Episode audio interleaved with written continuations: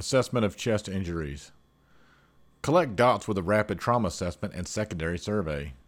The rapid trauma assessment is performed anytime there is significant mechanism of injury or the patient is unresponsive and the medics are unable to pinpoint the cause of the unresponsiveness. The rapid trauma assessment is intended to be performed while the patient is still on the scene. The purpose of the rapid trauma assessment is to look for time sensitive injuries that need to be addressed before the patient is even moved to the ambulance. When looking for chest injuries, the medic should first note the presence of jugular vein distension. Jugular vein distension should tell the medics that there is a chest injury ahead. This reliable clue is seen when the medics are assessing the neck. Penetrating wound seal with an occlusive dressing, flail segment. Assisted ventilations will improve ventilation and will do, in some ways, provide stabilization to the flail chest. Once the patient has been moved to the ambulance, the ambulance should quickly depart the scene. While en route to the hospital, there is more work to be done. The medics obtain the patient's name and date of birth, perform a sample history, uh, obtain vital signs, can contact the hospital, to perform any care deferred for transport. Next, the medics perform a comprehensive head to toe assessment. Sometimes the medics will not be able to take a look at the patient's injuries prior to moving the patients. Therefore, all the observations that would have been made during the rapid trauma assessment are included in the head to toe assessment of the secondary survey.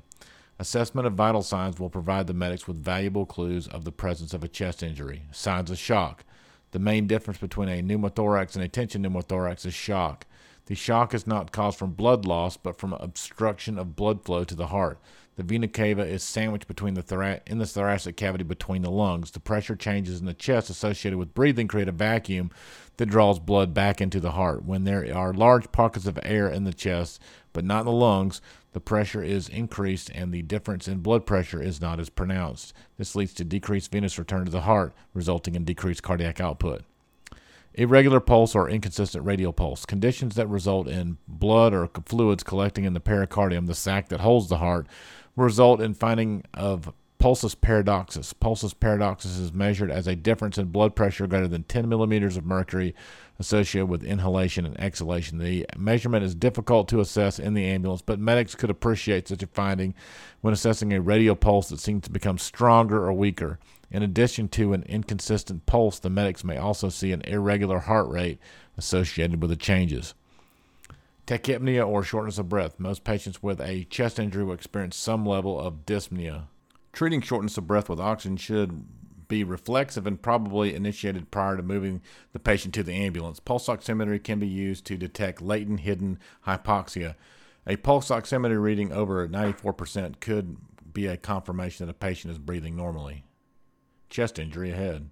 The first clue of a patient of the presence of a chest injury is jugular vein distension. Jugular vein distension should tell the medics that there's a chest injury ahead. This reliable clue is seen when the medics are assessing the neck. Obvious injuries that should be found during the rapid trauma assessment are penetrating wound, see with occlusive dressing, flail segment.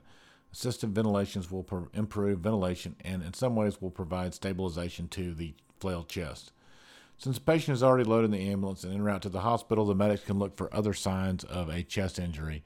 Inspection of the chest. The medic should inspect the chest looking for asymmetrical chest rise, which would indicate a flail chest. Another finding is unequal chest rise. Unequal chest rise would be seen as symmetrical chest rise. However, one side of the chest appears to give more rise than the other. The finding is suggests pneumothorax.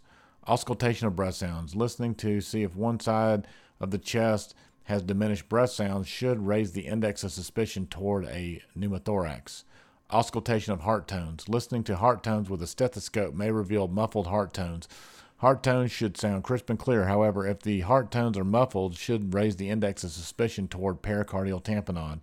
Pericardial tamponade is a life-threatening condition that is best identified by EMS but treated by a physician at the emergency department.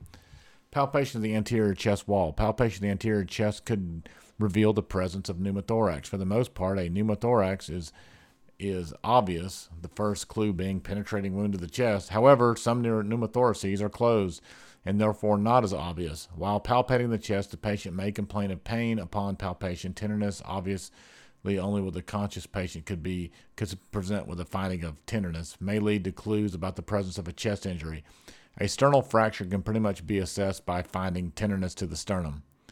Percussion of the chest. Tapping on the chest could reveal areas of hypo hyperresonance, an increased level of resonance or higher pitched sound than expected, or hyporesonance, a decreased level of resonance or lower pitch sound than expected.